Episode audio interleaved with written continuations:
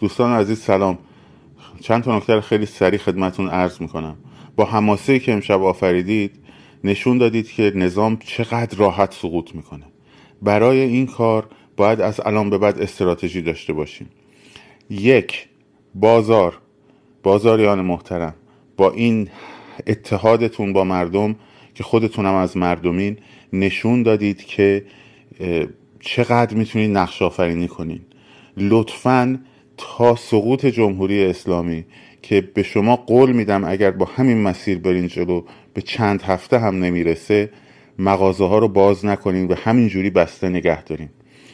دوم می‌پرسیم بعد از تصرف محلات چه کار کنیم دوستان عزیز پیروزی در یک نبرد و شادی پیروزی در یک نبرد نباید ما رو از تمرکز بر پیروزی در جنگ در واقع دور بکنه.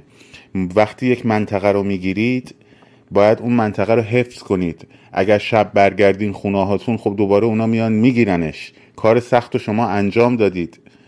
مثلا اکباتان امشب سقوط کرده بود. ولی باز بچه ها رفتن خونه شب اینا آمدن تو فاز شروع کردن دوربین نصب کردن. منطقه ای رو که می‌گیرید اولین کار بستن راه ها بستن راه ها حتی با شیلنگ و جسمای نکتیست که درش می‌تونید وارد, وارد کنید و ببریدش. خب با هر وسیله ای سنگربندی بستن راه ها بستن پیاده روها و بعد مردم اون منطقه جمع شید بیاید پیش بچه ها اونایی که تو خونه ها این هر خونه بشه یه ستاد. مرزومات تهیه کنید برای بچه ها خودتون بیاین وسط. این زندگی نکبت رو می‌خواین تمومش کنین یا نه؟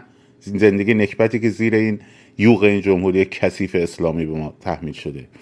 نکته بعدی وقتی جمعیت بزرگ تشکیل میشه در یک منطقه محله نیروهای سرکوبش رو پس می‌زنین ساختمون و مراکز مهم خیلی قابل تصرف و قابل نورانی کردنن. به عنوان مثال کلانتری انقلاب امروز چهار نفر نیرو توش بود. همه رو فرستاده بودن تو شهر و بازار و موقعیت از دست رفت. باید تصرف کنید ملزوماتش رو استفاده کنید. بتونید هم ملزوماتش استفاده کنید. و نکته آخر شهرهایی که سقوط می‌کنن رو حفظ بکنین. بوکان امروز مناطق بسیاریش آزاد شد ولی اگه شب برگردن خونه دوباره میشه همون. مثل این میمونه که توی جنگ یک ارتشی بیاد یه شهر از دشمن رو بگیره بعد توش خوشحالی کنه و برگرده خونه. با استراتژی پیش بریم جلو حتما پیروزیم. شاد و سرفراز و آزاد باشید. پاینده باد ایران زن زندگی آزادی.